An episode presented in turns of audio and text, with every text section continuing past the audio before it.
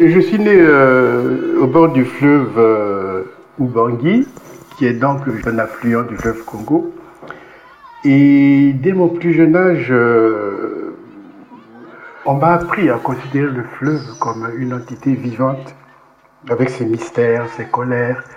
Je me souviens tout particulièrement euh, un endroit du fleuve où l'eau était, comment dire, sournoisement calme, mais où beaucoup de jeunes garçons euh, s'étaient noyés.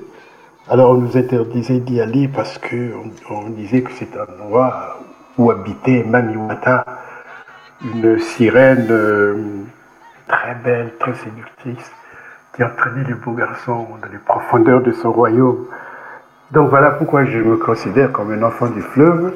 Pour moi qui suis euh, de l'ethnie qu'on appelle Congo, tout tourne autour de ce, fleuve-là. C'est notre vie. Et puis, euh, l'eau du fleuve était aussi, euh, pour les populations, l'élément qui nous permettait de nous débarrasser de nos souillures, Lorsque ma mère, par exemple, euh, après la perte de, mes deux frères jumeaux, euh, c'est dans le fleuve qu'elle a jeté les vêtements qu'elle portait pendant le deuil et c'est dans les eaux de ce fleuve euh, qu'elle s'est lavée pour être purifiée, pour renaître à la vie.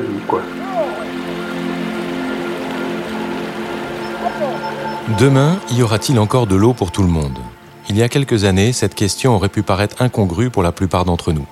Mais aujourd'hui, à la bourse de Chicago, on spécule sur l'eau.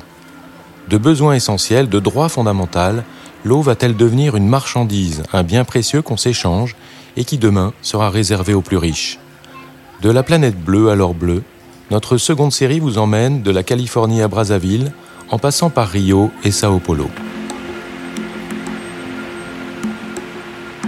Dans les livres d'Emmanuel Dongala, les fleuves ne sont jamais loin. Ils irriguent l'œuvre de cet écrivain aujourd'hui âgé de 80 ans qui a longtemps enseigné la chimie. Dans son roman le plus célèbre, Photo de groupe au bord du fleuve, Emmanuel Dongala raconte le combat d'un groupe de femmes qui ramassent des blocs de pierre au bord de l'eau et s'épuisent à les casser pour vendre des graviers sur des chantiers. Le fleuve est source de vie, mais il peut tuer aussi. Ce fleuve Congo est tellement important que le royaume qui existait avant la colonisation s'appelait le royaume du Congo. Et ensuite, euh, ça donnait le nom à deux républiques, République du Congo d'un côté, République démocratique du Congo de l'autre. Et même quand, euh, sous le président Mobutu, la République démocratique du Congo avait changé son nom en Zaïre, dès sa chute, le pays est revenu automatiquement sans brancher à son nom original de Congo. C'est pour vous dire la puissance symbolique de ce fleuve. Congo immense euh, qui a d'abord nourri plusieurs mythes. Hein, tout, le monde se souvient du cœur des ténèbres de Conrad. Et puis euh, le Congo est considéré euh, par beaucoup le, cœur même de l'Afrique, vous voyez, qui contient les mystères de l'Afrique. Et ce fleuve Congo est entre les deux pays, Brazzaville et Kinshasa, les, deux capitales les plus rapprochées du monde. Et en fait, ce n'est pas une frontière, contrairement à ce qu'on puisse penser, c'est plutôt un pont, un pont entre les deux Congos. Et les musiciens des deux pays, évidemment, chantent euh, le fleuve Congo. Il y a le beau morceau de Franklin Boukaka qui s'appelle Pont sur le Congo. Et les musiciens des deux rives euh, se parlent, se voient très souvent ils ont créé la rumba ensemble d'ailleurs.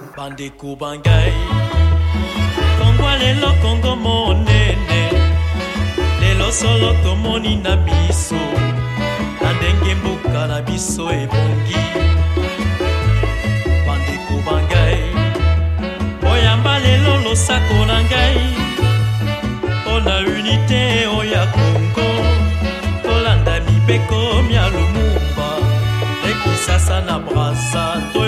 na Au Congo-Brazzaville, la majorité de la population vit sous le seuil de pauvreté.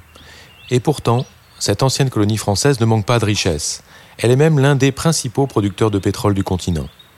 Mais dans ce pays dirigé par le président Sassou Nguesso depuis près de 40 ans, avoir accès à l'eau potable reste un véritable privilège. Entre Brazzaville et Kinshasa, c'est un lac, une sorte de lac immense qui charrie des grandes fleurs des nénuphars, qui devient parfois parasite parce que ça empêche les pirogues de pêcher. Et pourtant, Dans mon pays, les gens ne cessent de courir après l'eau. Alors d'abord dans les zones rurales, parce que je suis né dans un village euh, et je connais bien de quoi je parle. L'eau potable est souvent très loin du village. Les femmes, je dis les femmes, hélas, parce que souvent ce sont les femmes, les femmes parcourent souvent euh, entre 8 et 10 kilomètres, voyez-vous, se procurer de l'eau dans la journée. Ils sont chargés euh, des bidons en plastique euh, de 20 à 25 litres. Et c'est avec cette eau qu'on fait tout, qu'on prépare à manger, qu'on se lave, et c'est très précieux. Mais le calvaire de l'eau euh, est tout aussi pénible hein, dans les villes. Euh, Brazzaville, par exemple, se trouve sur les bords du fleuve Congo. On n'est pas comme dans, dans, dans les pays sahéliens. Euh, et pourtant, avoir de l'eau potable dans cette ville est vraiment, vraiment un combat quotidien. Très souvent, pour ceux qui ont de l'eau, il n'y en a pas beaucoup, surtout dans les quartiers périphériques.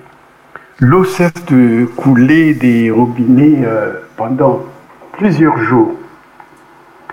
Quand il y a pénurie d'eau comme ça, il faut voir dans ces quartiers-là, c'est vraiment une transhumance. Les gens, le soir, ils placent les robinets qu'ils laissent ouverts toute la nuit pour pouvoir euh, ne pas rater le retour de l'eau, ou alors ils se lèvent à 4 heures, 5 heures du matin, inimaginable, juste pour euh, être les premiers à avoir de l'eau, il faut voir les bidons s'aligner. Et ceux qui n'ont pas d'eau, les malheureux qui n'ont pas d'eau, c'est-à-dire 80% euh, de la population, ils vont chez ceux qui ont de l'eau, euh, qui ont un robinet, qui leur vendent à 25 centimes, 50 centimes. Et c'est justement la saison des diarrhées, la diphtérie, le choléra. Et pourtant, et pourtant, encore une fois, ce fleuve euh, non seulement euh, donne la vie, parce que bon, pêche euh, les, poissons et toute autre chose, mais aussi la vie parce que c'est, donne des pierres, des cailloux pour bâtir les villes, les routes, les maisons. Euh, voilà. Donc, euh, depuis euh, mon enfance, mon adolescence et encore jusqu'aujourd'hui, les gens de, mon pays ne cessent de courir après cette eau qui nous donne la vie. On ne peut pas surestimer l'importance de ce fleuve dans notre vie. Et d'ailleurs, mon, mon, grand souhait, si jamais je disparaissais, c'est que mes cendres soient jetées dans le fleuve Congo.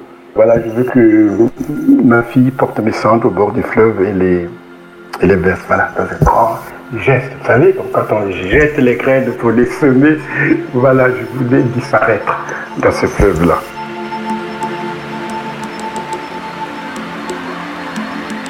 À la fin des années 90, Emmanuel Dongala a fui la guerre civile dans son pays pour se réfugier de l'autre côté de l'Atlantique, aux États-Unis, les yeux toujours rivés vers son fleuve Congo. Dans le quatrième épisode de notre podcast, nous mettons le cap vers l'Amérique du Sud, plus précisément vers le Brésil, où l'accès à l'eau suscite des tensions entre Rio et Sao Paulo, comme va nous l'expliquer l'économiste Peter Gameltoft. Vous venez d'écouter Six Pieds sur Terre, un podcast coproduit par les rédactions de Courrier International et d'ID4D, le média du développement durable. N'hésitez pas à vous abonner sur la plateforme où vous aimez écouter vos podcasts. Cet épisode a été réalisé par Antoine Dabrowski, l'entretien mené par Anna Sylvestre Trainer. La musique est signée Lions Drums, tirée de son album Kagabas. Quant à moi, je suis Thomas Hoffnung et je vous donne rendez-vous pour le prochain épisode de notre série consacrée à l'eau.